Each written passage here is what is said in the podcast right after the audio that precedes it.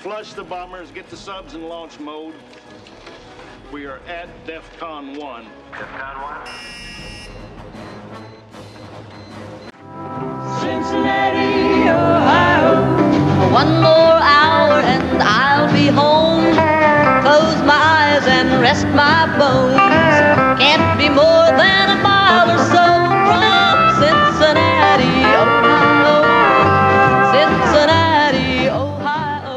Welcome to the Reds October podcast. Uh, tonight we have many people here to talk Reds baseball with you.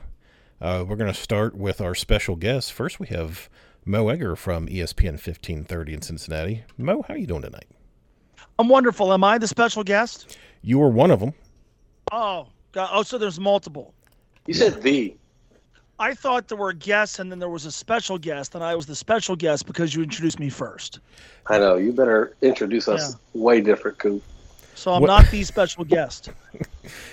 You're special to me. How's that? Oh, that's great. Uh, but You how have to go in order. go in order? Well, we're already out of order then because Carlos would have been first, or Branch would have been first. Sorry. Um, we also have Wick Terrell on from RedReporter.com. Wick, how are things out there where you're where you are? Uh, it's still sunny. It's it's nice. Uh, I'm the undersecretary of special guests tonight, um, but I am very very glad to be here. Thank you for having me, and thank you for waiting on me as I uh, tried to figure out how to internet. So, uh, but I'm very very happy to be here. It, it's no problem at all. This podcast exists in 1998 in terms of the what we use to podcast, so it's fine. Everybody else uses more, you know, technologically advanced things, and we use the free stuff here on Hunt for Reds October. I like it. Uh, we also have Carlos on with us tonight. Carlos, how are you doing? I'm doing great. Just uh, sweating my balls off here in the garage where it's like 98 degrees. Yeah, it's been a little warm in Texas here this week. Yeah. I got a friend. I got Happy to be here. I got a friend that lives actually a little just north of you. He lives in uh, I think New Braunfels, I think it's called. New Braunfels? Yeah, Nice. and uh, I keep seeing all his pictures of the thermostats and him complaining. So yeah, yeah, well, at least he, he's got rivers all over around him, so he can go in those. So I'm not feeling bad for him. he's also got 57 kids, so that's the other thing.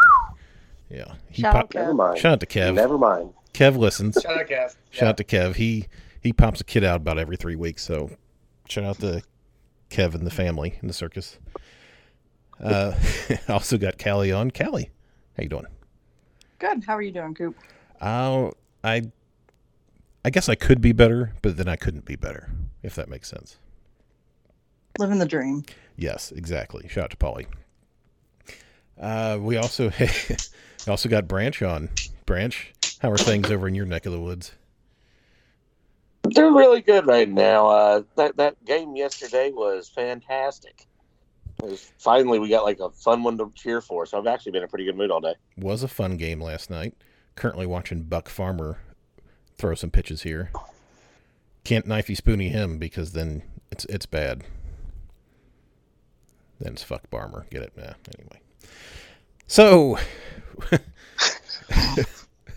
uh, the topic everybody seems to enjoy talking about this time of year is the trade deadline. Now, it's August second this year, just because of the the delayed start to the season but there's also already been a bunch of rumors of uh, Luis Castillo being the main one, probably the best pitcher available.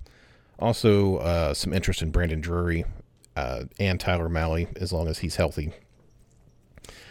Um, a lot of people also are saying the Reds might try to attach Mike Moustakas to Luis Castillo to get rid of that contract. I hope they don't because that would be awful and really hurt the return. Um, Mo, your thoughts on should the obviously the Reds are beyond out of it this year. Castillo still has another year to go before he's a free agent. Do the Reds need to be overwhelmed to move him this year? And if they're not, should they hold on to him for next year? I- think they need to be overwhelmed, but I, I don't. I, I think they will be overwhelmed. I mean, if you if you believe that he is the best available pitcher on the market, um, with a with a history of durability, um, having an excellent season in his prime, um, uh, with with the the added year of team control, uh, who's not going to overwhelm them? I mean, you know, they're. I think sometimes we we drastically overstate what teams could get at the deadline, right? So, like Brandon Drury is not getting anybody who I think really moves the meter, and if and if they get somebody who does in exchange for him, then more power to him. But the return for players at the deadline historically isn't great. That's not just a Cincinnati thing; that's a Major League Baseball thing. So when when you have a guy who could get you back in return, guys who could drastically move forward the idea of contending for something meaningful in a couple of years. I don't know how you don't do that. I, I, I don't know how I, I, don't know how you don't do that. And and given um, what people who know a hell of a lot more about the landscape of this league than me say about his his kind of place in the the, the trade landscape, I've got to think uh, that they're going to be able to create a good enough bidding war to pull the trigger on a deal that involves guys that drastically makes their pipeline of younger players slash prospects better. Um, they obviously don't have to trade him, and that that goes without saying. But I don't know. For me, I li- I've listened to for the last seven years people lament the fact that when the Reds went through this the last time, they waited too long on any yep. number of guys from Johnny Cueto to Todd Frazier to Jay Bruce to Aroldis Chapman to uh, Mike Leake, uh, uh, any number of guys that they could have dealt but held on to and watched their value diminish. And then they got 50 cents on the dollar or 20 cents on the dollar. They got nothing. I mean, there's there's nobody nobody they got in any of those trades made any significant impact. You can't beat them up for that and then balk at the idea of trading Luis Castillo when his value is way up here. Obviously, none of us are going to know uh, for sure exactly what sort of offers Nick Krall is being presented with. Um, but I, again, I, I just, I got to think that given uh, Luis's place atop the list of guys who could be had at the deadline, that they're going to get something that makes um, their overall long-term prospects better. And if they wait to the offseason and now suddenly there's a bunch of free agents available and you don't have to to trade for Luis Castillo, uh, you're going to sign a free agent instead. Or if we're having this conversation a year from now, whatever they get back in return this winter, or or what they what they would get back in return this winter, or at this time a year from now, to me is going to pale in comparison to what they could get uh, on or around August second. Absolutely agree. Plus, you're risking injury if you pass on trading him at his highest value. Now, obviously, if the Reds hadn't tried to tank and they were actually contending, nobody would be talking about trading him. But the reality is, like you were saying, the Reds, the Reds prospects, the top prospects in their organization right now are in double A or lower. So if you're going to try to refill your especially your position player prospects outside of Elly De La Cruz, who's not going to be up here for a couple years, this is the way to do it. And teams like the Yankees and the Dodgers and the Padres have legitimate bats available as well as pitchers. And I don't know, to me this is the prime time where the front office needs to really get top value for Luis Castillo. Branch, what do you think? Um, I I I think that this could. Um, I want somebody as good as Elly De Cruz for Castillo. I'll just put it that way. I think this could could make or break the franchise, and either say we're in another rebuild in come twenty twenty six, or not. Um, you know, they need to really go after a superstar here. Uh, they they really should not water it down with Moose. It's the Reds. They like to ditch money. They might. Um, I, I hope they won't because the, the, the the opportunity, like getting a first round draft pick, comes around a little bit more often than having the number one arm at the trade deadline with a year and a half of control. This yeah. is this is the way that they, they should really take advantage. I don't know who it's going to be. I don't have a favorite. I've looked and looked and looked. I can't it's you know I, I, I do feel for them now. All the GMs trying to figure this out, you know, and I just hope it. I hope it just blows their socks off who they get. And it and I'm not saying it should be a Hall of Five guy. So I'm all, I'm saying one guy should be really really special, and, no. and be as close to a sure thing as baseball. I agree. I, I'll take qua- quality over quantity. I don't need five guys in return. You give me w- one stud and then another, you know, say B plus prospect. I'm good with that as long as the stud prospect is somebody who, obviously, there's no such thing as a can't miss, but is can't miss as you can get. Wick, your thoughts? Yeah, I, it's uh, it, it's I think it's a byproduct of the playoff situation that we're in right now. That it's July 13th, and we're gonna have to wait till August 1st to really know whether or not teams like the Giants and the Mariners and the Twins are actually going to try to go for it this year, or if the next three weeks are going to render them, you know, yeah, they might make the playoffs, but the, if the Yankees and the Dodgers and the Astros and the top of the top are so ridiculously good, are they really going to want to throw some of their top prospects at uh, a two month run and want to get Castillo? And obviously, he's got team control for next year.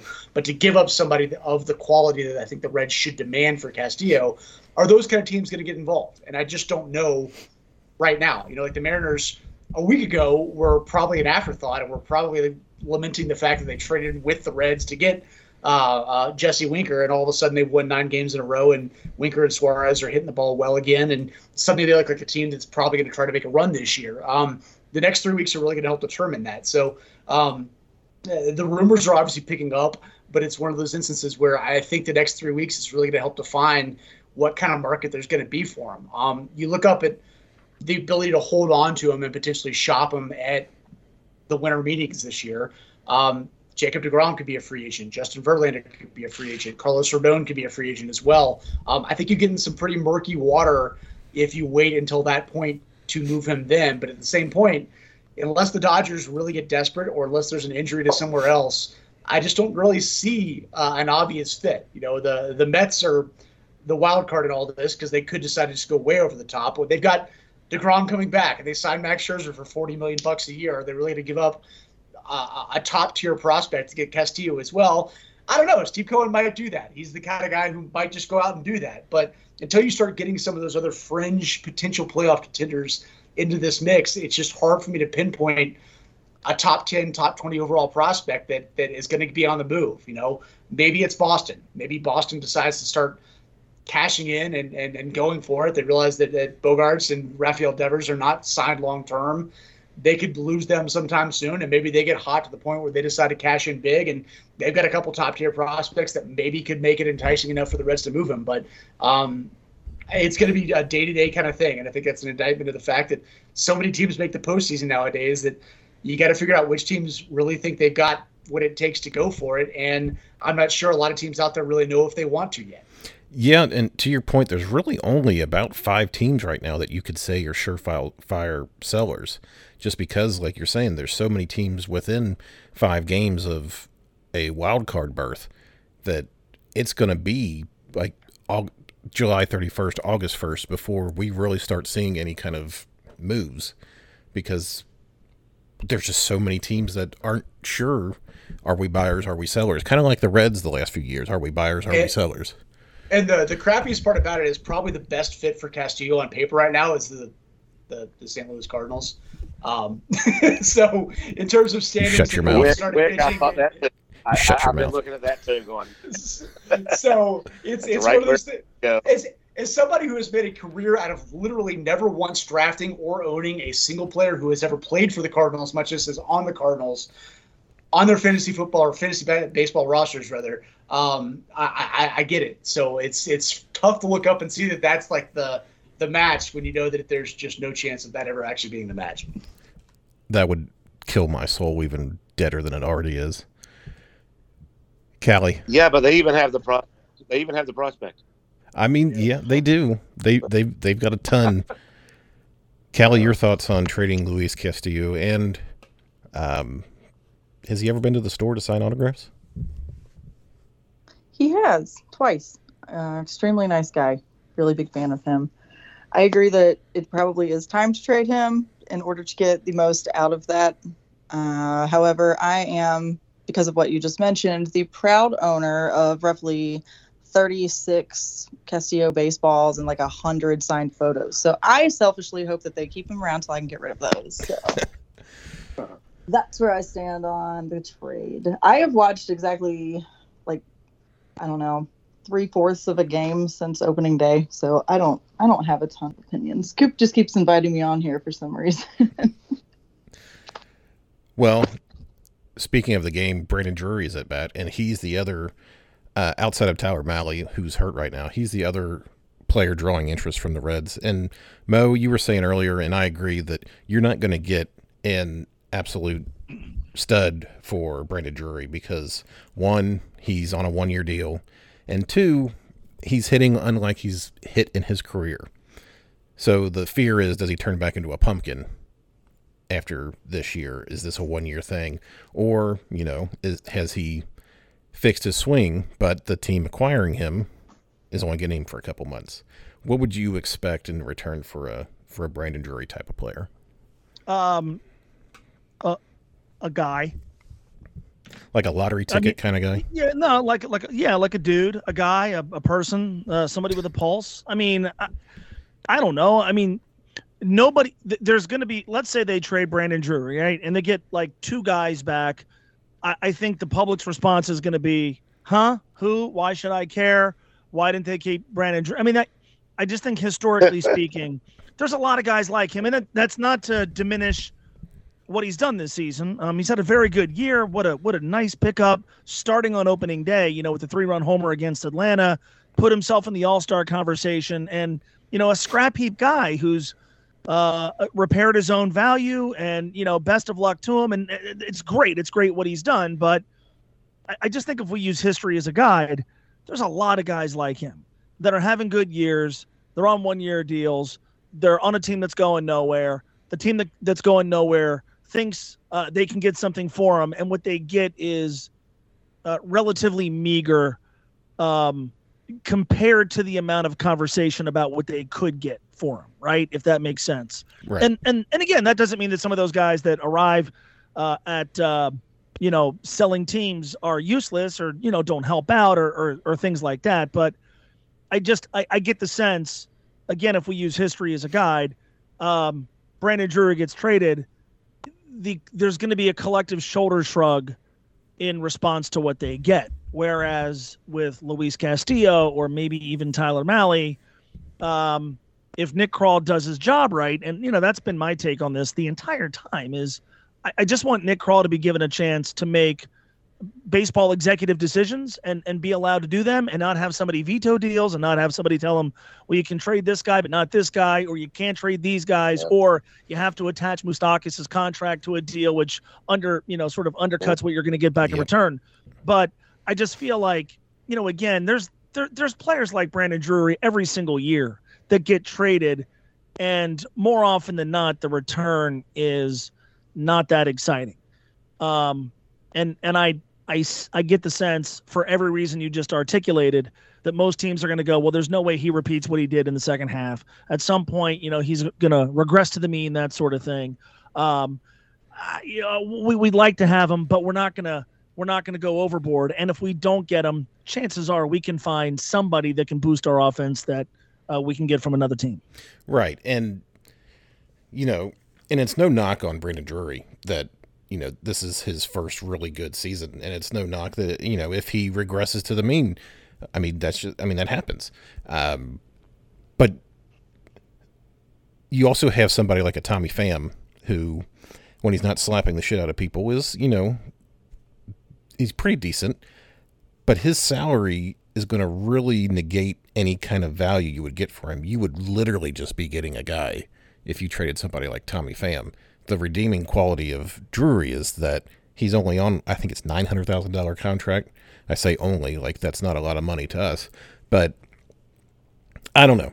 I, it wouldn't bother me at all if they dealt either of those guys, uh, because you're not, you're probably not going to resign them.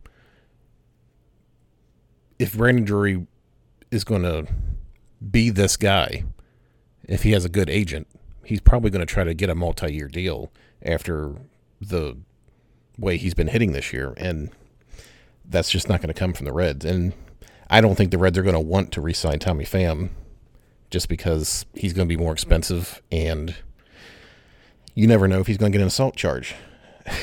Wick, jump in here on Drury Um, and Pham. No, I- no, I think uh, the the uh, the segue from Luis Castillo to Brandon Drury is actually a pretty interesting one because Dan Straily is kind of the the pitching parallel to what Brandon Drury was, which is a guy that the Reds just kind of picked up off the scrap heap late in spring and just kind of rolled out there, and suddenly he was good, and then you were like, okay, well this is going to last, and then he kept being good, and then was good, and then was still good, and by the end of the year, the Marlins were willing to throw a guy like Luis Castillo and trade for him. Um, you know, I don't think the Reds are going to be able to get another Luis Castillo for a guy like Brandon Drury, but you never know. You know, Castillo wasn't a top 100 prospect. He was a good prospect, but he'd also been in traded to the Padres and then returned. He'd been in the Giants organization before he made it to Miami. Like picking up those kind of guys that have talent but flaws and are taking a while to develop. You have to do that when you have the opportunity. And I think the the, the concept of keeping Drury because of anything that might happen uh, in the second half of a season where you start at three and 23 is just stupid. You know, Yeah. um, I don't think, and I don't think there's anything about keeping Brandon Drury that makes any sense whatsoever, even if he's literally rescued the entire Reds franchise from um, uh, a burning inferno one day. Like you trade him, you, you you trade him. That's what you do in these kind of scenarios. So, um, yeah, I think you do it, and you get a guy that is probably far off and has a lot of tools, but somebody who you can work with beyond this year. Um, and I do think that he's got some value. I mean, this is the first year that you're entering a trade deadline where there's a DH in both leagues. So every single team in baseball has the ability to rotate guys through nine spots instead of eight. And Drury, to his credit, can play third, second, short if he has to, first base, left field. He can play everywhere, which teams right now need. And I think that's going to bring value back in return. It's not going to bring the Reds anybody who jumps to the top of their prospect list by any means. But if it's something that equates to uh, a cool 18, 19, 20 year old guy who you would have signed internationally if you had the money to do so, maybe that's what you you you do right now. And so I think that's something that's going to happen. Tommy Pham, I think Pham's a different story. I think Pham is a he's a known quantity um, on the field at least, um, and Sure. somebody somebody who I think like pretty much every outfield out there. Like you look up last night at the um, uh, the Yankees game, and Aaron Hicks fouls a ball off his shin, which he didn't break, but could have. Like things like that. Somebody's going to need an outfielder. Uh, Chris Taylor's been out for a while with the Dodgers, uh, and I don't think Pham's going from his Padre history to the Dodgers, for instance. But things like that happen. Like there's going to be an injury, there's going to be an opening. Pham's a professional. You know he's going to give you a 350 on base percentage and be able to steal a base here and there and work a good at bat. You're going to get something for him. Somebody will want him. It won't be uh, a huge piece either, but it's not like the Reds are going to have to like pay to move him by any means. So yeah, I think those are players that that are going to move on, and uh, you cash in on them because that's what good teams do. That's what good front offices do. I want one outcome. Okay, there's only one outcome that I'm dying for since you mentioned Tommy Pham. Tommy LaStella, the DH of the San Francisco Giants, is not having a very good season. If Nick Krall has any sense of humor at all, any, he trades him to the San Francisco Giants. If if the Yeah. Reds do, not, if you told me, Mo, uh, Uh, you could trade Luis Castillo and get the top three prospects in the Boston Red Sox system, or you could trade Tommy Pham for some garlic fries to the San Francisco Giants, but you get a chance to enjoy that from afar for the next two months. Pick one.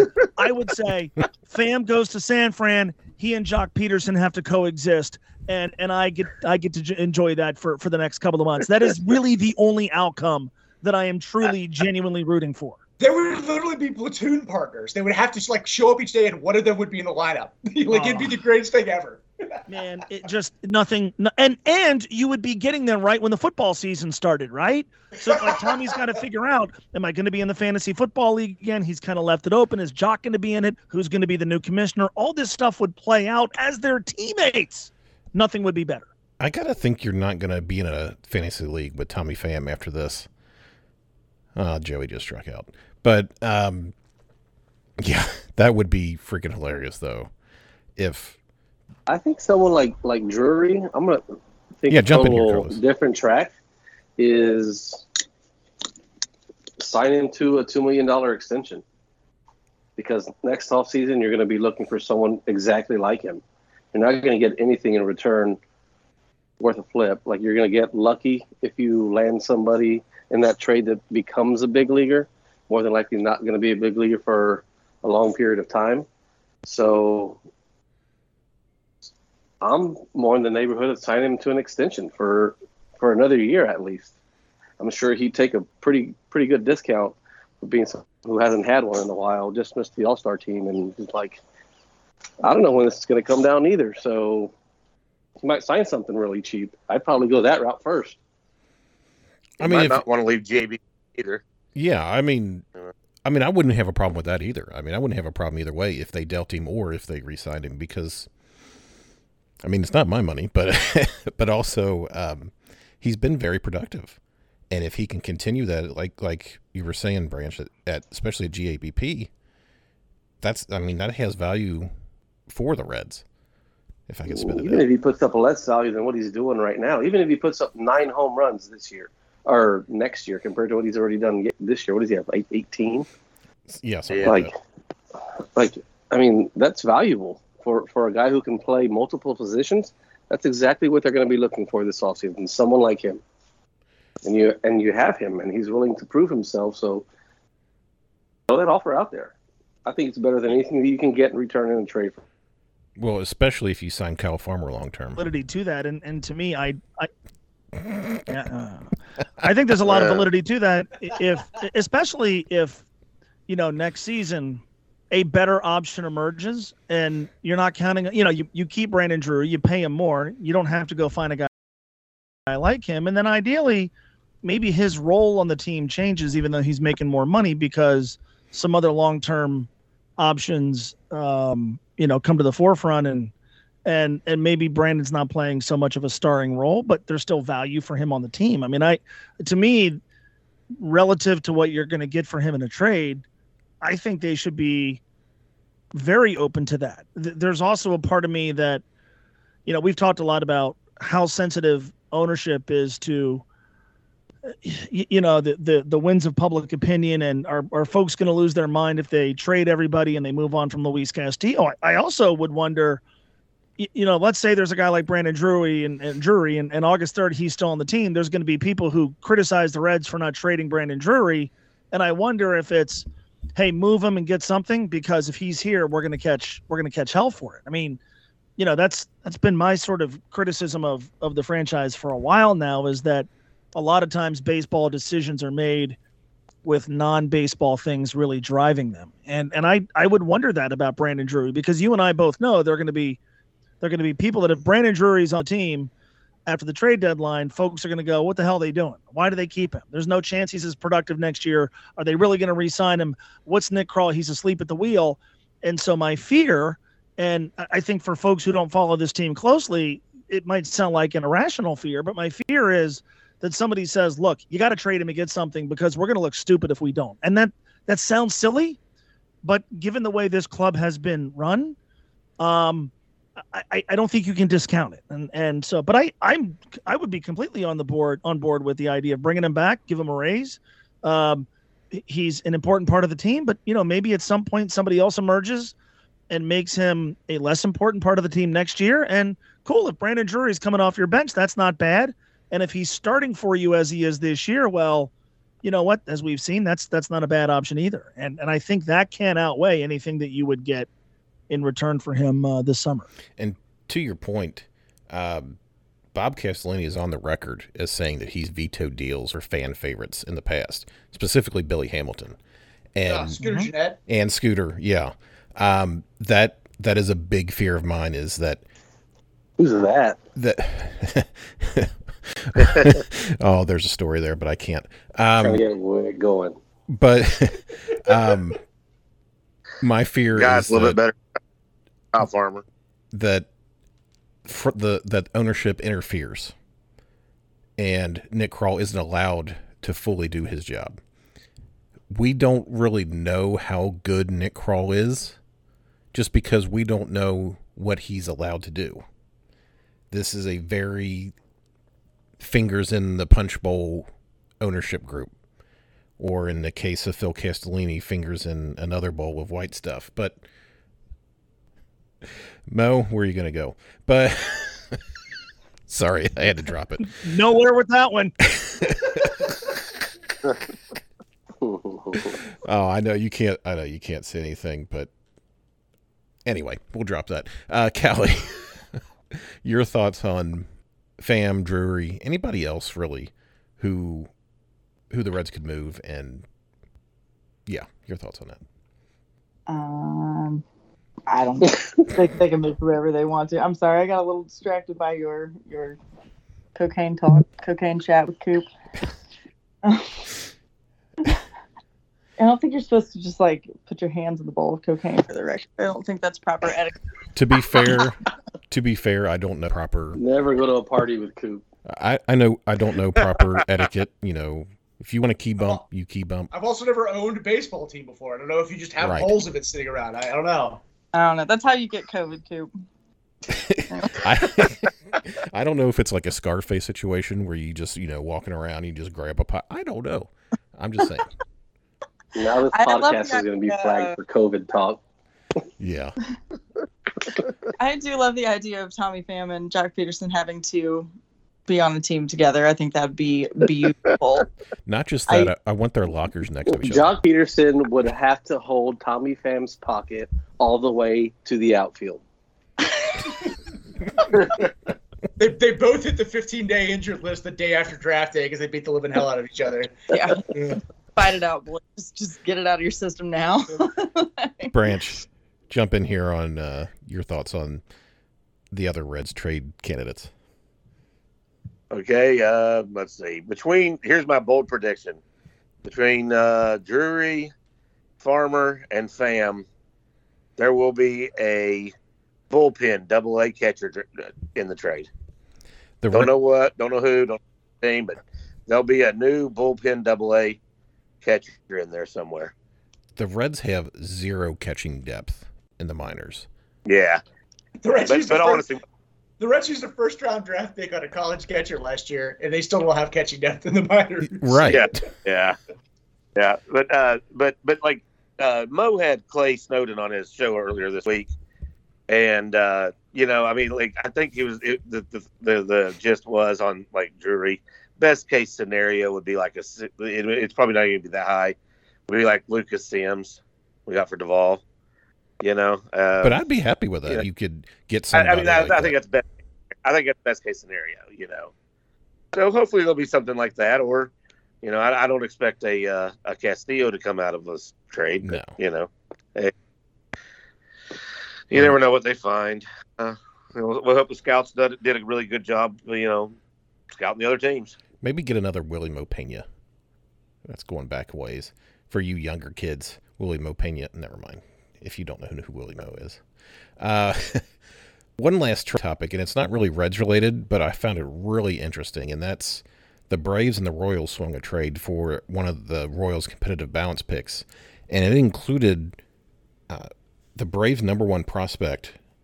Uh, well, number one prospect now. A lot of their prospects graduated to the big leagues, but trading some good prospects for a draft pick, we've not really seen before. Wick, I'll I'll just start with you on this one. Should the Reds explore? I, I know they have a comp pick this year. After seeing that Braves trade, would you explore a trade like that for known commodities in the minors versus, you know, the crapshoot it is picking a player?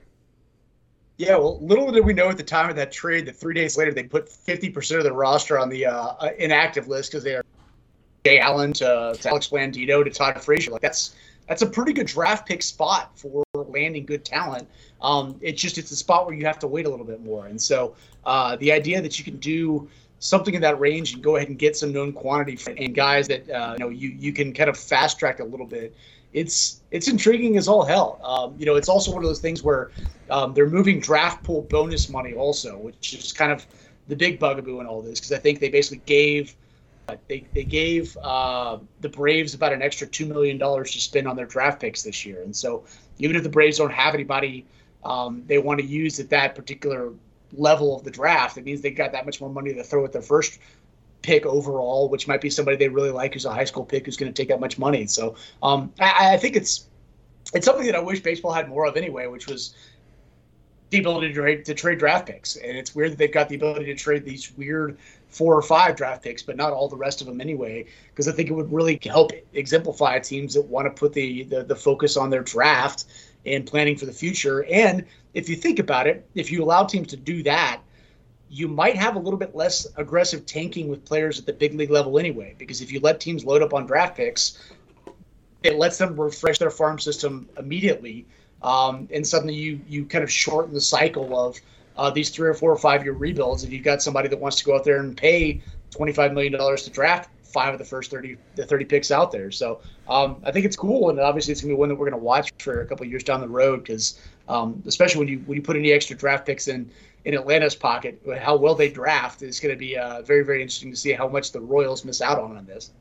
Yeah and it, it makes me wonder is there potentially a player that a lot of teams think is going to college that the braves are in on and they needed this extra pick to get him really interesting deal.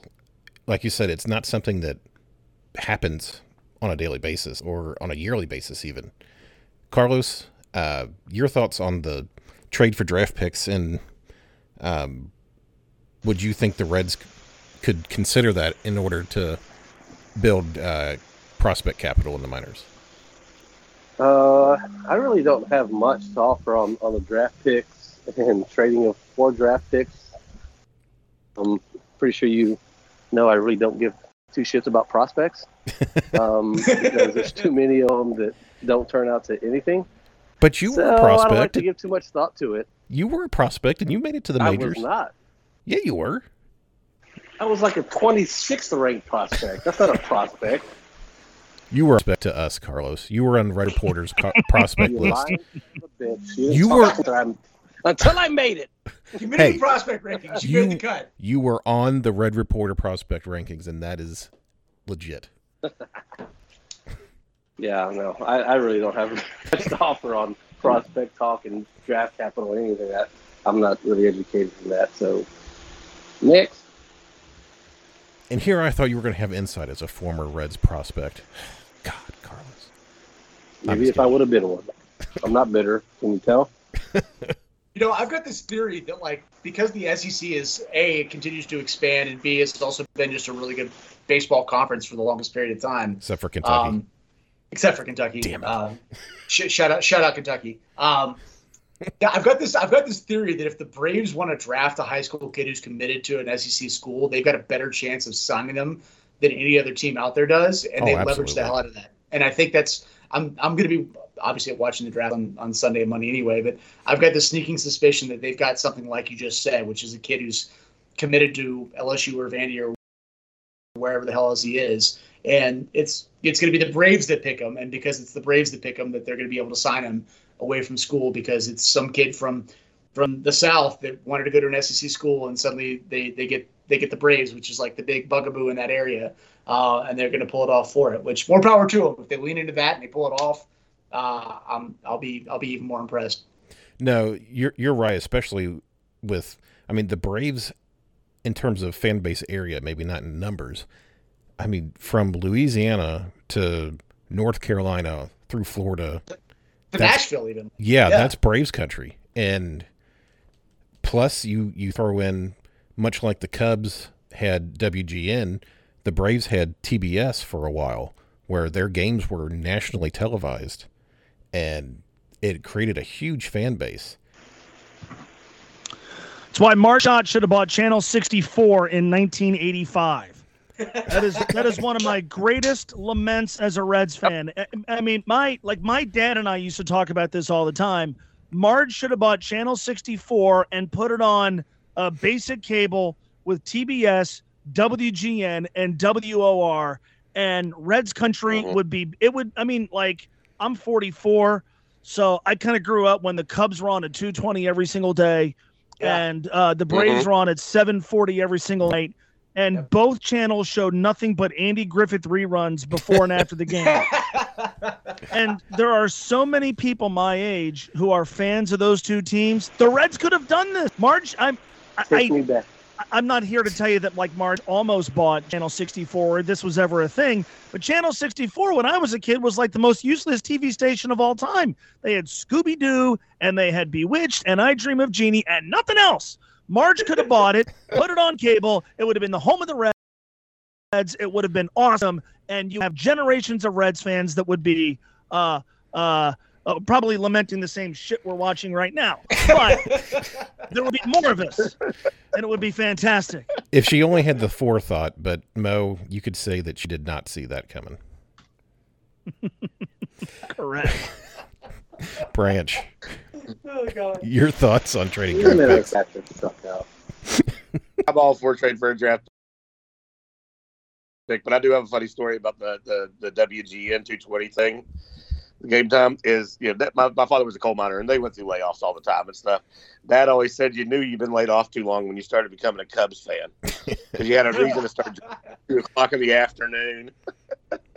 Well, I used to watch them too. Like you get home from school and Harry Caray would be 12 pack in by then and Yep. slurring his words and I don't know. The, it was because at that time in the day, what else is on other than at that time was soap operas or like you said reruns of some some something for old people. It is the unemployed. The, the Cubs become the unemployed alcoholics team. so and then the Braves at night. I mean, that's back when not all of the like I watched the Braves. I watched the Braves. I watched the Yep. Cubs too. Um, I mean, back in the '80s and '90s, only about a hundred, maybe even not even that, Reds games were televised. A lot Yeah. of the home games weren't televised because that was their way of thinking they're, they're going to draw people to the game. So Oh, it sucks so bad. They were on Channel 5, and Channel 5 would not want to bump crap like The Cosby Show and Family Ties and Mhm. Hill Street. So the only time they would be on Channel 5, because they were in the National League West, they played a thousand games in San Diego and and uh, and California and stuff. The only time Channel 5 would show them would be at 10:30 at night. Yep. Now, if your parents let you stay up late, then you got Cubs at 220, Braves at 740, and Steve Physioc calling the game on Channel 5 late at night. But they would never show the good games, the games in prime time, because then they would have to move the coveted NBC TV shows to Saturday at like 2 a.m. or something, and they didn't want to do that.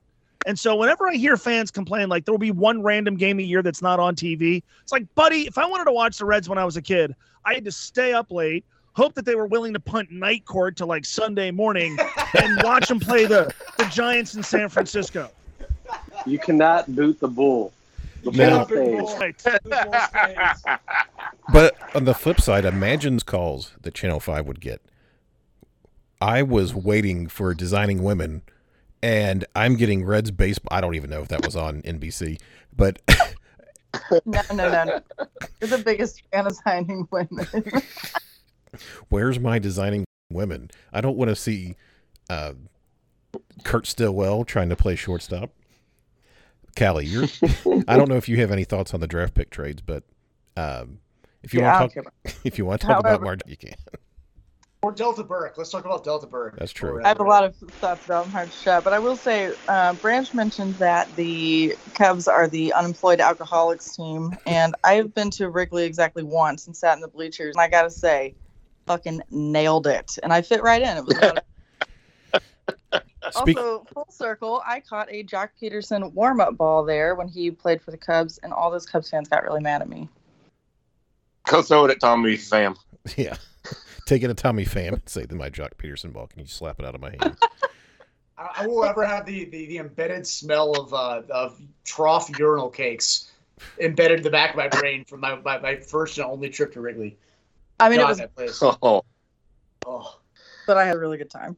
Might be Nothing. that I'm sitting next to my cat box right now, but it's basically the same smell. So Well, I mean, my elementary school had the troughs, and if people acted like we did in elementary school and peeing at the troughs, then I would just hold it instead of going at Wrigley. you remember the old troughs at uh, Commonwealth Stadium, Oh, now Kroger Field? Oh, that's they were too re- short. I They were wouldn't. too short. I just would hold it. I wouldn't go.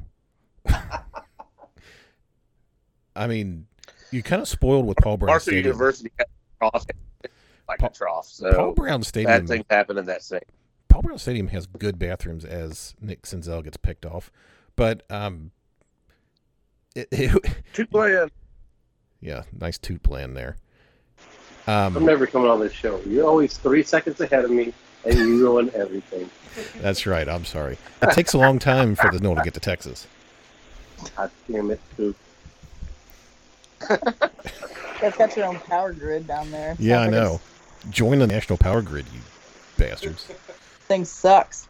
The power grid sucks, Carlos. Enjoy your AC set at 85. Whew, mine's at 68, baby. It's cool inside. Mine's at 64. 'Cause I am But. I'm not allowed to go in there when I talk to Coop.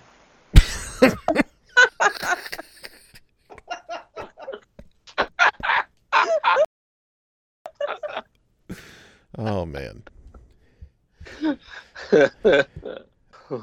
Nick Sel- uh, Senzel got off as a pinch runner. Yeah. Did they put him in as a pinch runner? Yeah, Solano Buddy, got you on. should be you should be sent to fucking double A if you do that, man. Get picked off as a He I mean, it's woke up. quintessential.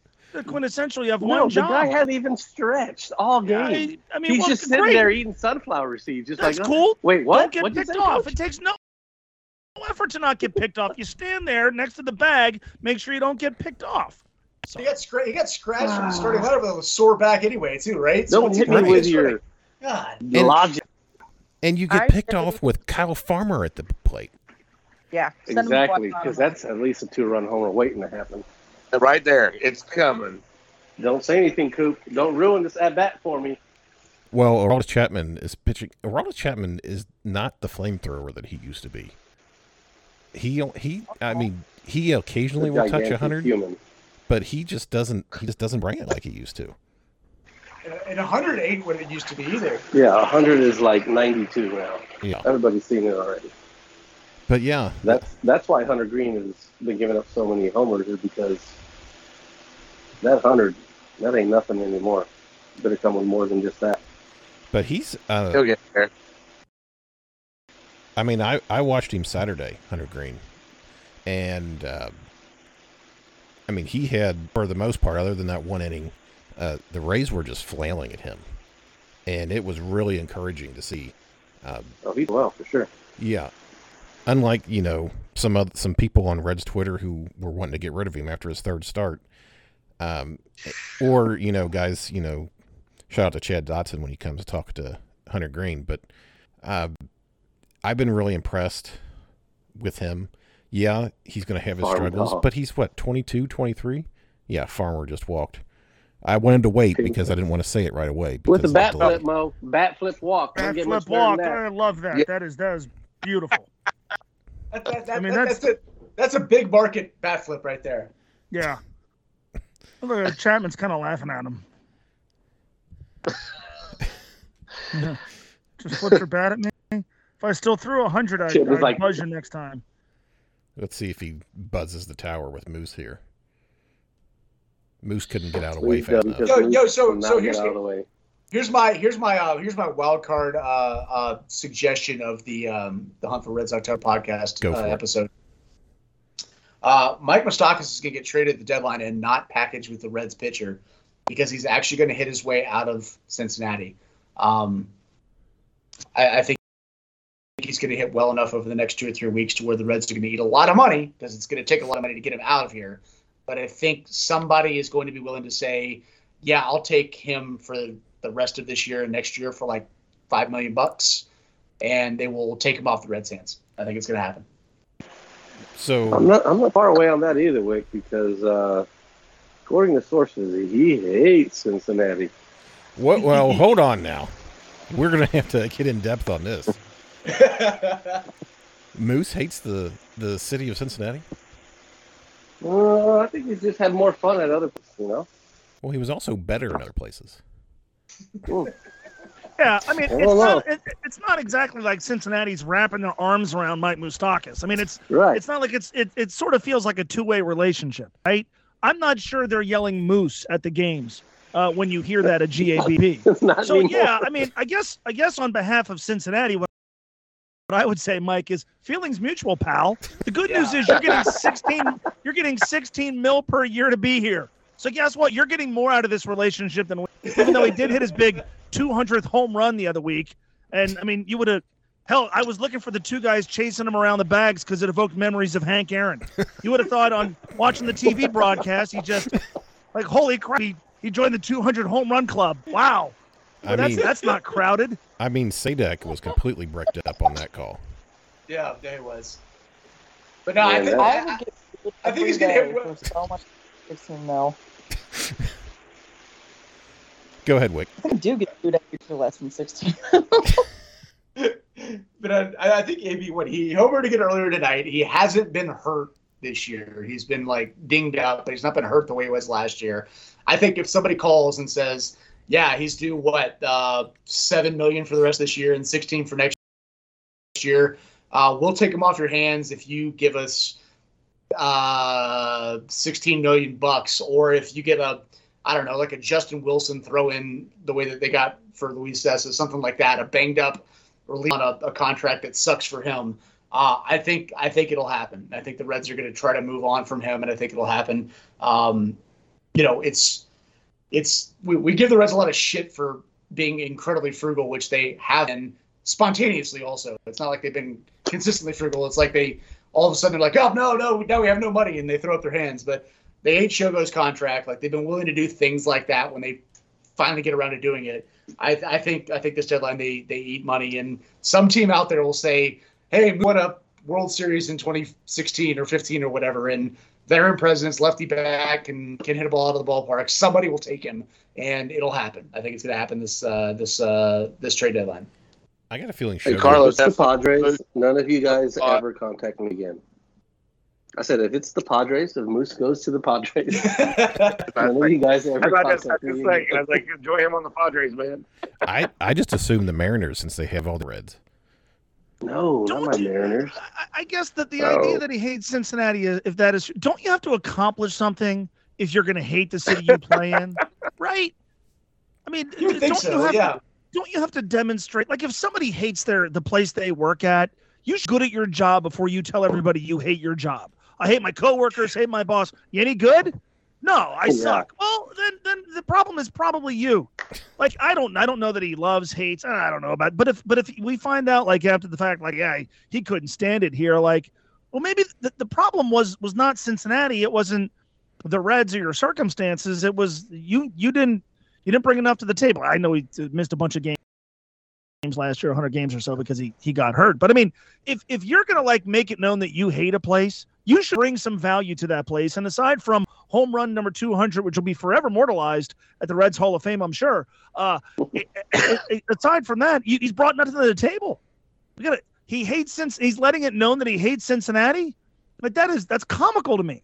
If you're gonna let it known that you hate somewhere, you should have done something in that place that you uh, purport to hate. And really, Not- if any, anybody has a reason to hate Cincinnati, it would have been Shogo Akiyama.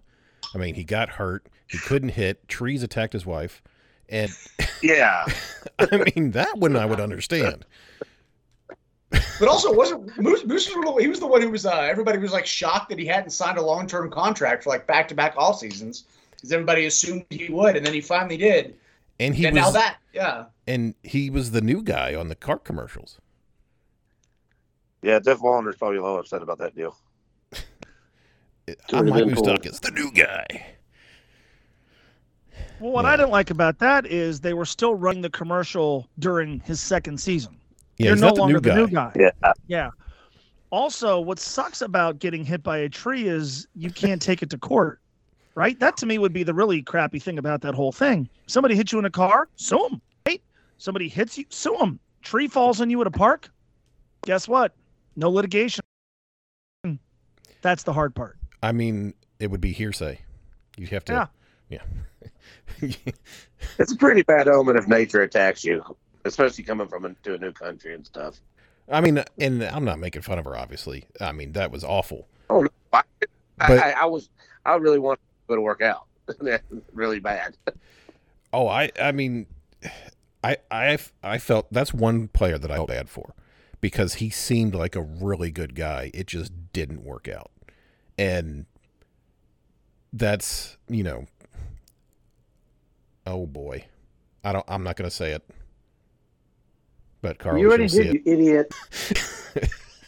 Damn it, Coop. I just said, I mean- oh boy. You can't help yourself, can you? yeah, Fred's game tied up. His Uh, wife ended up being okay, right? Did I miss Yeah. that? His wife, okay. Yeah. So well, we can sort of laugh at it now, right? I mean, his wife ended up being okay. Good. Well, I didn't want it to be something. No, I found uh, you after know. the fact. A tree impaled her or something. Right, I feel you know. bad. It was at uh, Sharon Woods, right? It was, yeah. Yeah.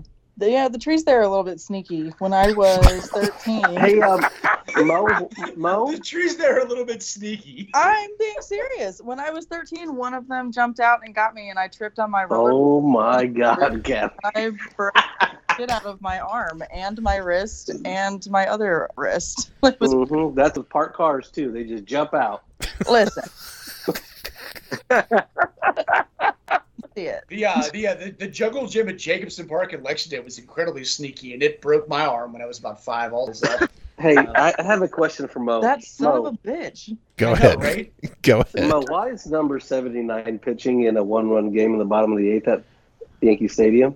Ian Gibaut. Why is Ian Gibaut out there? I guess. Hey, his name hey, Mo, where are you going to Gibaut? It's the bottom of the eighth with a run lead at Yankee Stadium. I mean, they they just got this dude off waivers last week, and then they they had to rush him into uniform because they found out that Mahle had to go on the injured list. Uh, and now he's pitching, trying to preserve a five a six game winning streak. Yeah, I don't know. I don't have an answer for. I'm it. not convinced that that's actually Gibaut because that guy does not look like a major league player. Kind of. He sort of, he sort of looks like me with a, a wig. I mean, They they got him off waivers, team that also got him off waivers. Like he was double waived, double DFA'd within a week, and then was just and he's Yankee already Stadium on the mound and in, in high leverage situations. Boom, high leverage. and he's Eric already Carroll the standing second best reliever. Yeah, I mean, What is happening? I mean, look at that coif on him though. How do we go from last night to this? Yeah. And they still might win. It's weird. Well, uh, that that uh, botched rundown was hilariously bad. Who did not cover second base?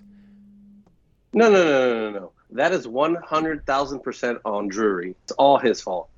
You don't make that throw from ten feet from the the infield dirt. That, that was so stupid. He's got to run to him every single time. You run to the hitter or Well, you yeah. run to the runner. Yeah, that that's is it. what I'm, you're I'm sold. Trade him. Trade him. That that is two throws max, and he's out. Like I just stood there. He wasn't trying to break out of it, but he's like, "Oh, he threw it. Weird." Yeah, you're right. You you you're taught to run at the base runner, like directly at him, and make him make a decision and throw the ball. Not that I. You never make a long throw, and that throw was a long throw.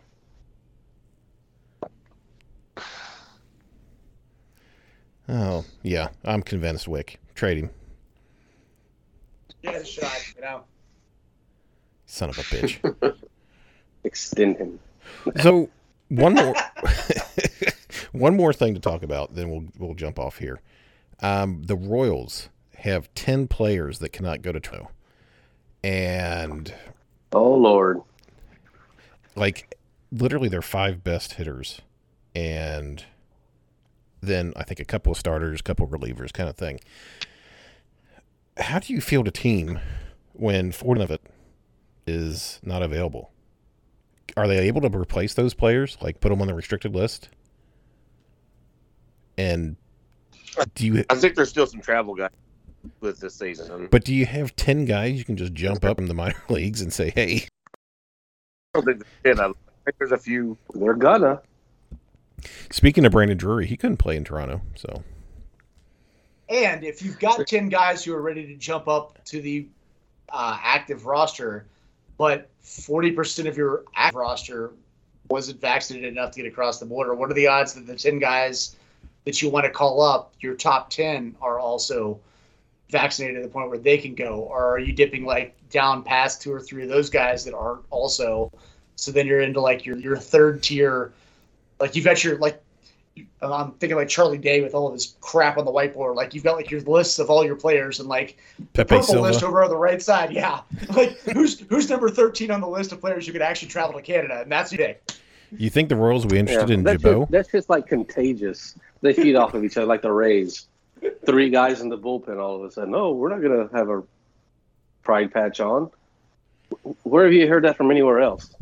Right. Nowhere. All Man. you have one guy, the other guys are, yeah, I'll do it, I'll do it. Also, also provides like a, a weird wrinkle in trade deadline discussions, right? Because if, if Yeah. you're going to play the blue in the- in the last two months of the season, if you're going to play the Blue Jays in Toronto a couple of times, and I, I don't know how many teams have multiple series. Certainly, you would look at American League East teams, but I mean, if if if you're a team that's in contention and you are not going to be in Toronto, well, suddenly there's a, a, a list of guys that includes, you know, Andrew Benintendi, Whit Merrifield are on that list. I mean, those are the guys spe- specifically Benintendi you're reading about a lot. Like if you're uh, Andrew Benintendi would be a really attractive piece to a team that's not going to Toronto this year. Um, whereas if you are playing the Blue Jays six games in two months, that's a pretty decent chunk of, you know, the last quarter or so of the season. I mean, um, th- then w- would you be less interested in a guy that you're going to have to sit?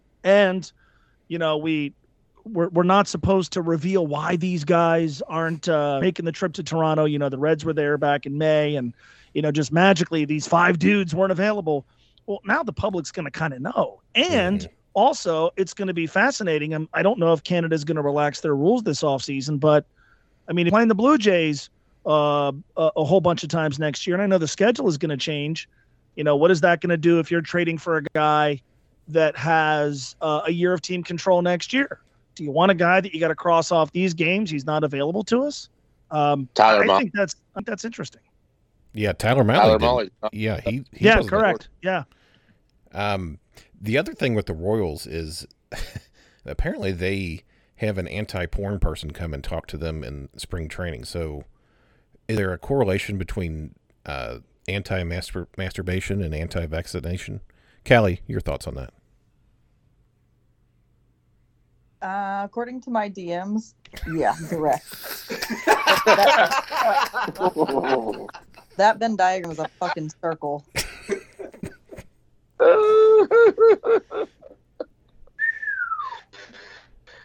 Sorry for the masturbation talk. Uh, shout out to Ram and Uncle Ram you're for that. not. Shut up, Ram. Shout out to Ram. Uh, Cut out Ram. Ram would be the one to discuss this with, but why was there an anti-porn person at the Royal Spring Training? Because you don't want to be sinning. because you don't want to be apparently jacking it will affect You you're playing. Carlos, well, you yeah, were a I pitcher. mean, your arm, right? I mean, I so Car- Carlos, did you whack it while you were pitching, or did you wait until the off season for that? Were you a good mate or a I'm going through a tunnel, guys. I mean these these teams. there's four days. There's four days in between each start. So I mean, But Carlos was a reliever ah, Yeah, he was. Eventually. in the majors. He was a reliever. So I mean, you you you really taking it into your own hands if you if you're whacking it before. you know, Carlos, did you ever have to do that before a game? No, because sticky substances were still allowed back then. Yeah, you don't want to get stuck there. Oh, You don't want to. You don't want to spider Ouch. tech your dong to your leg. Uh-uh. Now, now I'm thinking. Now I'm thinking back to the switch pitcher. What was his name? Uh, Pat. Uh, Pat. Pat Vin- Venditte. Not Venditte? Venditte. Yeah. Yeah. Maybe, maybe he knew something we all didn't. You know, he he had, he had figured it all out. He was Yeah. ambidextrous. Yeah, it's gonna be a left-handed day.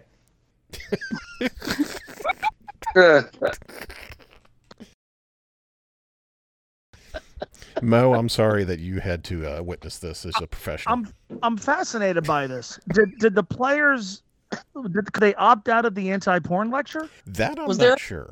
I mean, this they're- was a they're- this, there was a big thing. Like Dayton Moore went on like very public record being about this like seven or eight years ago, and then like doubled down on it when he got uh, re-interviewed by it.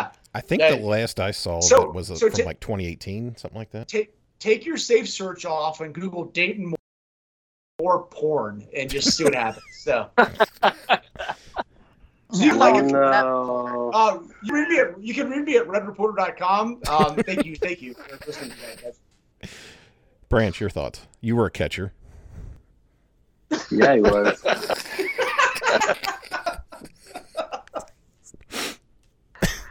Yeah, Podcast I mean, south real quick. Could you tell? w- would there be a few I, left? I, will be, I'll be, I'll be, there was something that went on with you don't do that during the playoffs. Well, I mean, I ain't gonna just, uh, you know. can't have a drop in velocity because your arm's tired. Yeah, you drop in velocity, you can't lose your energy. You know, there's some super. It's just some superstitious shit. So, Might throw your balance Yeah. off or something. well, I mean, we're baseball players. It ain't like there's any girls hanging around in high school watching baseball. You guys are so dumb, so very very dumb. Oh, this went off the rails. That's a good place to end it, I think, on on you know the anti-porn royals. Robert Fairchild, did he get hit? abstinence for the player. Uh, so, I'm a big Fairchild fan. I I- wish he'd loosen up the pants a little bit, but it's a nice showing. I mean, Calli, what do you His think mouth's normal. So I like that. he was He was- He- mouth little boobs he on was dealt to the Diamondbacks, I think, for Archie Bradley, and then he was with the Giants earlier this year, and he's back now in the Reds. And first at bat is a Red home run, so I, The Reds won the trade. Reds won the trade. I do have a question for Kelly because I've done this for the last like 15 years. It seems more women go to one side or the other, but Kelly, do you prefer uh, pant legs up or pant legs down? I prefer pant legs down. Oh, the minority. I might be, yeah, I know, but let's be very fair here. My taste in men is trash. That's true. So That's true. probably roll those pant legs up, buddy. the the reason she likes the pant legs down is because in the penitentiary you have to have the pant legs down. He's in jail, I always know where he is. Mo, will you pant legs up or pant legs down? Um, I'm a pant legs up guy, but like the the Robert Dugger stirrups last week, uh, I love that look. You know, the the Yes. pant leg up with the high socks. That doesn't do it for me so much. But like the '80s stirrup look, any day of the week, sign me up. that. Yeah. Any, Uh, What, what about what, what, what about what they're doing now with like, the India and Joey with the pants above the kneecap? Yeah, Like India's a, up to like the a bat. football player. It's like, yeah, he, he's he's got like knee high socks on. It's above the kneecap. That's like the Yeah, it's a trend now. thing. Graham always says anything above the kneecap is underwear. That's for Shout out, shorts. That's for short. Shout out to Ram. No, but those look like shorts once they're above the kneecap. That's because hipsters Uh-huh. now have the shorts that come down just below their sack. That they bend, Larry Birds. if they bend the wrong way, something's going to fall out. And I'm, uh, I'm I'm wearing some right now. Yes. I, yes. I I'm wearing cargo I- I'm- shorts. I'm wearing cargo I'm shorts right I'm, now. I'm bending the correct direction, but yeah. I will. I think if I if I was good enough, I would go tweener like Joc Pederson. Like don't give a fuck, just right in the middle of my Yeah. calf. You got to be really good to do that. Or get slapped. He took that slap like a champ. I mean, he didn't go down. I know. Well, he didn't go down. He also didn't pop him back. Well, it, Yeah, I'm pretty indifferent on that. I'm like, golly. It was it was kind of like the Will Smith slap in that I don't think he I don't think Pham put everything into, but just enough to wake him up, kind of thing. I don't know. Maybe we should ask Tommy Pham if he's available to a podcast. I don't We can know. He even it. had his guy there with him. Like, I think it was throw all a punch sponsored. back and then hope on your guy. that I think with you. I'll Like, It was all sponsored by DraftKings. I'm, I'm sure of it. My favorite part. I think, just took his, just took that fantasy league to a different site. I think he got paid for it. Yeah. Pretty sure I saw a tweet about it. My favorite part about that whole thing was them interviewing Joc Pederson and him holding up text messages on his phone. Mo, Mo, I think you can get like a, a gold mine here. Is get like a Tommy Pham to sponsor a fantasy league Well, or that's the something like thing. that. Yeah, I mean that's like if you're FanDuel or DraftKings or something, you get those two guys to be your spokespeople, right? You you get Oh, you yeah. get those you get those two guys to sort of I don't know what Joey Votto's doing right there, but but uh, you get you get a couple you get a couple of guys you get those two guys to sort of be the spokespeople and I mean like now we've now we're to the point where okay everybody's kind of made fun of both of them. Um, and so now, if those guys are in on the joke and laugh at themselves, it's like Zach Wilson, the quarterback of the who was apparently Railing the sex friend's with mom. His his mom's friend and on twitter today he sort of made a, a reference to not being on social media and it's like all right he's in on the joke. That's the best part. When the guy that we're all kind of laughing at and i'm not really sure anybody is laughing at zach wilson but all right you're kind of the butt of jokes and then hey i i'll pile on myself too. That's great. And that's what tommy pham and joc pederson can do. Neither I mean, Tommy Pham doesn't seem willing to laugh at himself. I, I think we we can establish that. And uh, No, I don't know that that Joc. I don't know that Joc Pederson's smart enough to, to laugh at himself. So it might not be the, the best pairing, but you got to try. Maybe I can see Tommy Pham telling a joke and then just getting a serious face from somebody that laughs too hard. He's like, "What? Stop laughing. that's not funny, motherfucker. Yeah. It's not that funny. Cut it off." I get the impression he doesn't make a lot of jokes. I get the impression that he doesn't like a lot of people. I mean, I feel that, but man, you got to lighten up a little bit. I mean, the man the man was stabbed outside of a strip club. So Was he's it really? Oh my god, now I like him. You don't know this story? You got like No. Like seven Oh, thousand. you got homework tonight, Kelly. You have homework tonight. yeah, he he I mean it Tommy was like San. Diego Strip Club. Google.com. You're gonna you're gonna have a crush on him after you see how bad he was stabbed. All I had to hear was stabbing and strip club, and I am on board. Back in the motorcycle helmet. They, they had to revive the guy who was stitching him because he spent 17 hours stitching him back up. It was fucking gnarly. But he likes to post pictures of his Lambo on uh, on Instagram. There you go. Eh, More, more, more scar pictures, please. For Stabby. Mug shots, you know. Mugshots. They've been. Poor Tommy Pham has had a bad game taking bitches all day. Well, the poor guy got stabbed outside a strip club. Leave him alone. Yeah, I know.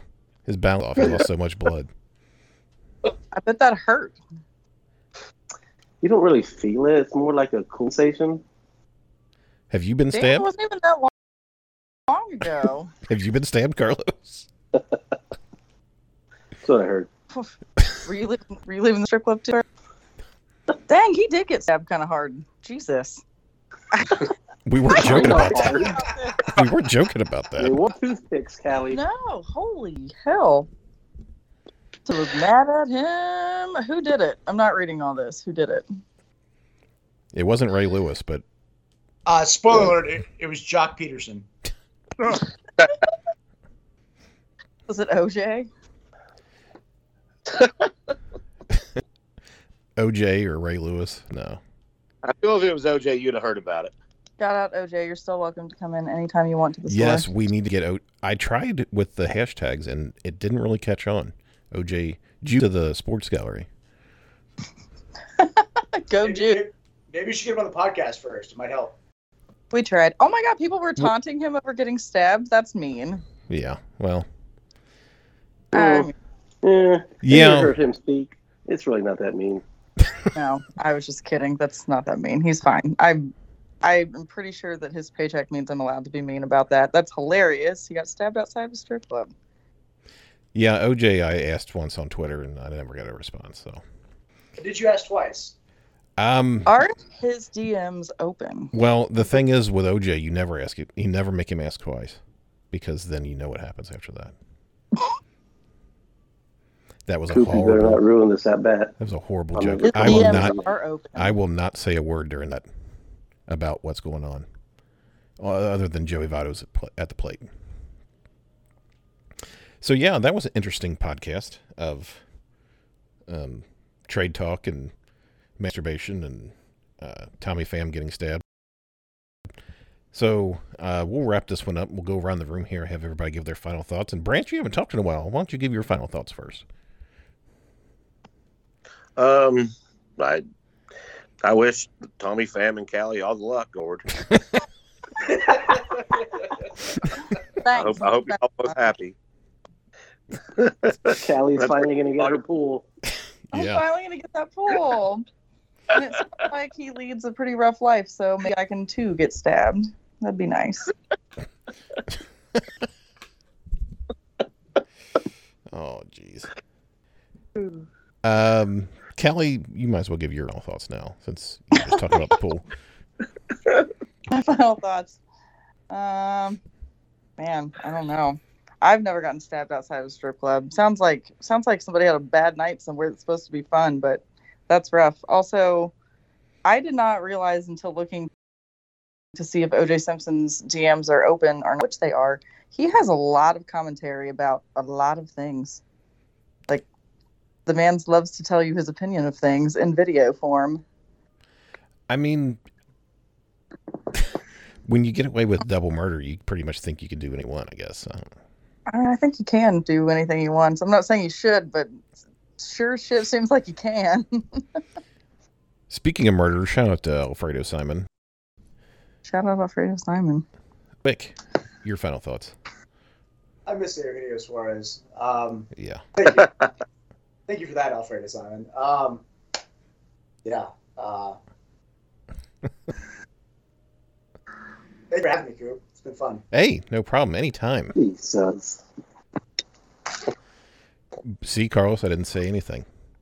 Your final thoughts, though. Uh, oh man, I don't know. Hang in there, Reds fans. See what happens at the trade deadline. Don't expect too much. You're not going to find it everyday players in return. So uh, hang tight and keep the faith. And where are you going to go?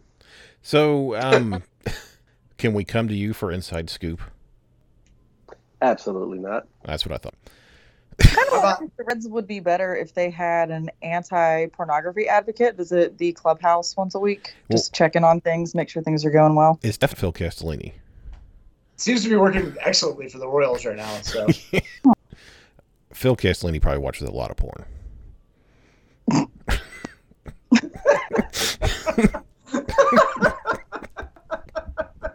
Well, where's he gonna go? Where's he going to go? To the basement. Lost my train of thought there. Uh, Mo, your final thoughts. Were the guys watching the pornography together in the clubhouse? Because If so, I'm gonna I Yes, then I- because yes, because that way you get to see who the first guy who starts acting weird and you call him out.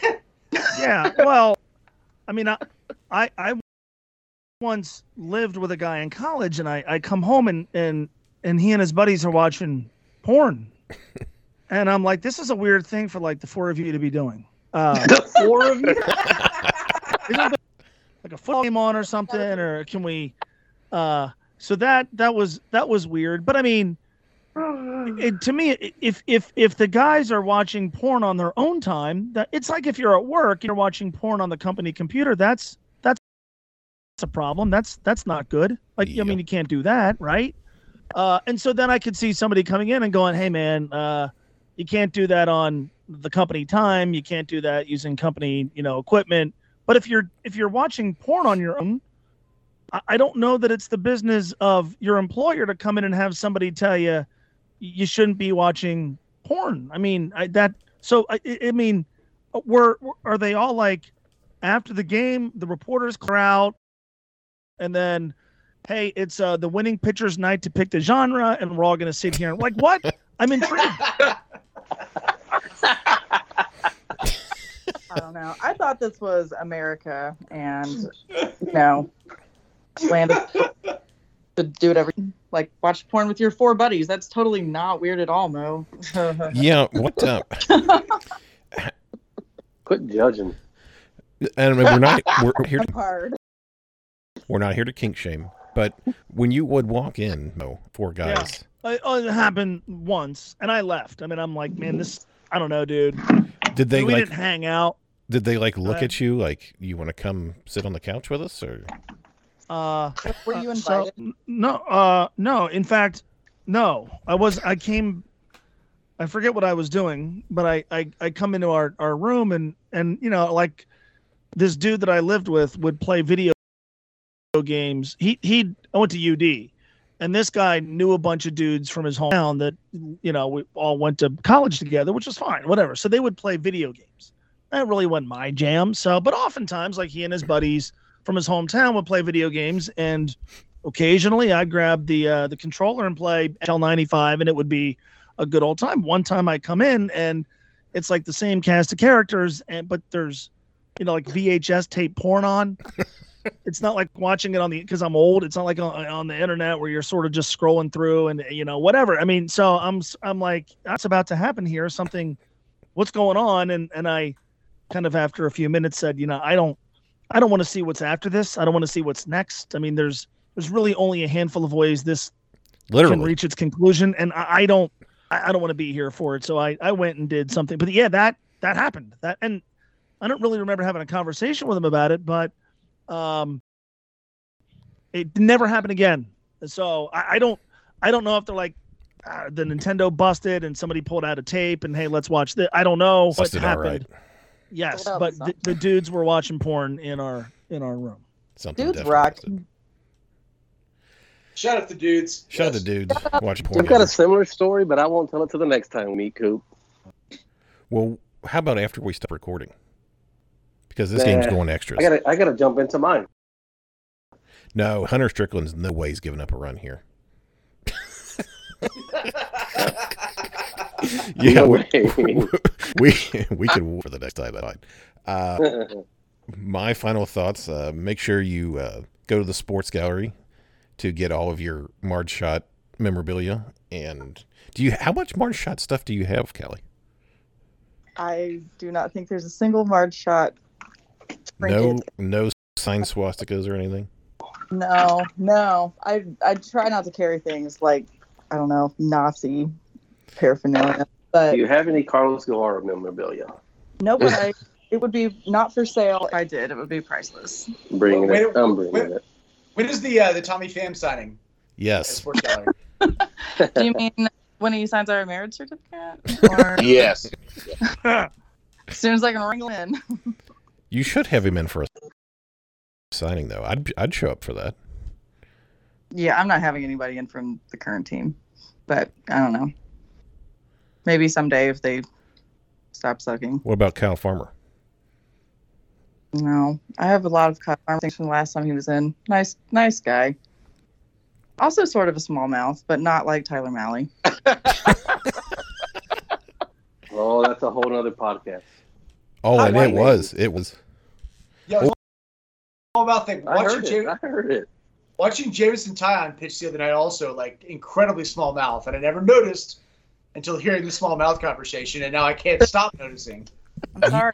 it's all I can think about is that like I feel like it's hard for him to enjoy an icon or I don't know, use a normal use the big spoon. It's the soup, the soup spoon. The You'll soup never spoon. know. no, no. never that, know the soup that spoon. motherfucker's never using a soup spoon. He's like slurping it out of the side of the bowl maybe. no soup spoon. Speaking of the big spoon, shout out to Doug Gray. Shout out Oh, dong. shout out Dongless. Dongless. Shout out to Dongless. He loves it when you call him Dongless on Twitter. Yeah. I've called him What? that.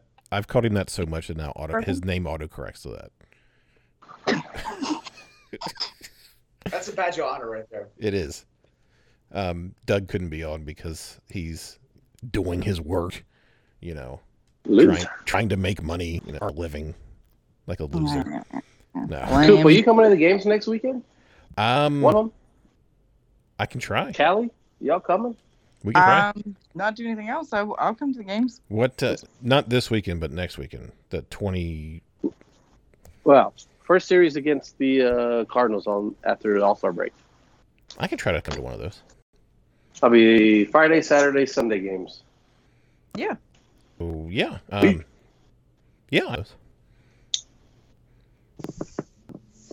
We could have a we could have a whole gathering. Wick, you can fly in real quick. Mo, y'all having a show Friday somewhere? I think we get in like at two o'clock. Um, so y'all gonna am be in studio. Uh, w- uh, w- next w- next uh, Friday. Yeah. What the hell are we doing? Uh, uh, uh, we're you know I our yeah I'm I'm in doing our show from the studio three to six. Okay, I'll Come come there. Come up, come up, hang out. Yeah, what the hell else we got going on? Uh, uh, and then I'm going to the game Saturday with my wife, Oh, nice. and she's really excited. She's also To very big fan of your wife, Mo. You're a big fan of my wife? Yeah, she's extremely nice. she is extraordinarily nice. She is. She's exceptionally friendly. Yes. I think always it's an good. early game on Saturday, isn't it? Is it a four? Uh, it's uh six forty. oh, okay. Oh, it is six forty. Oh, I thought it was. Or we told our babysitter to show up at five. I, I hope it's not at four. yeah. All right. Well, Thanks everybody for being on, and uh, we will talk to y'all later. Cincinnati, Ohio. Cincinnati, where the river winds, across the Mason and the Dixon line. And the ways for me I know. Cincinnati, Ohio. Cincinnati, Ohio. Cincinnati, Ohio.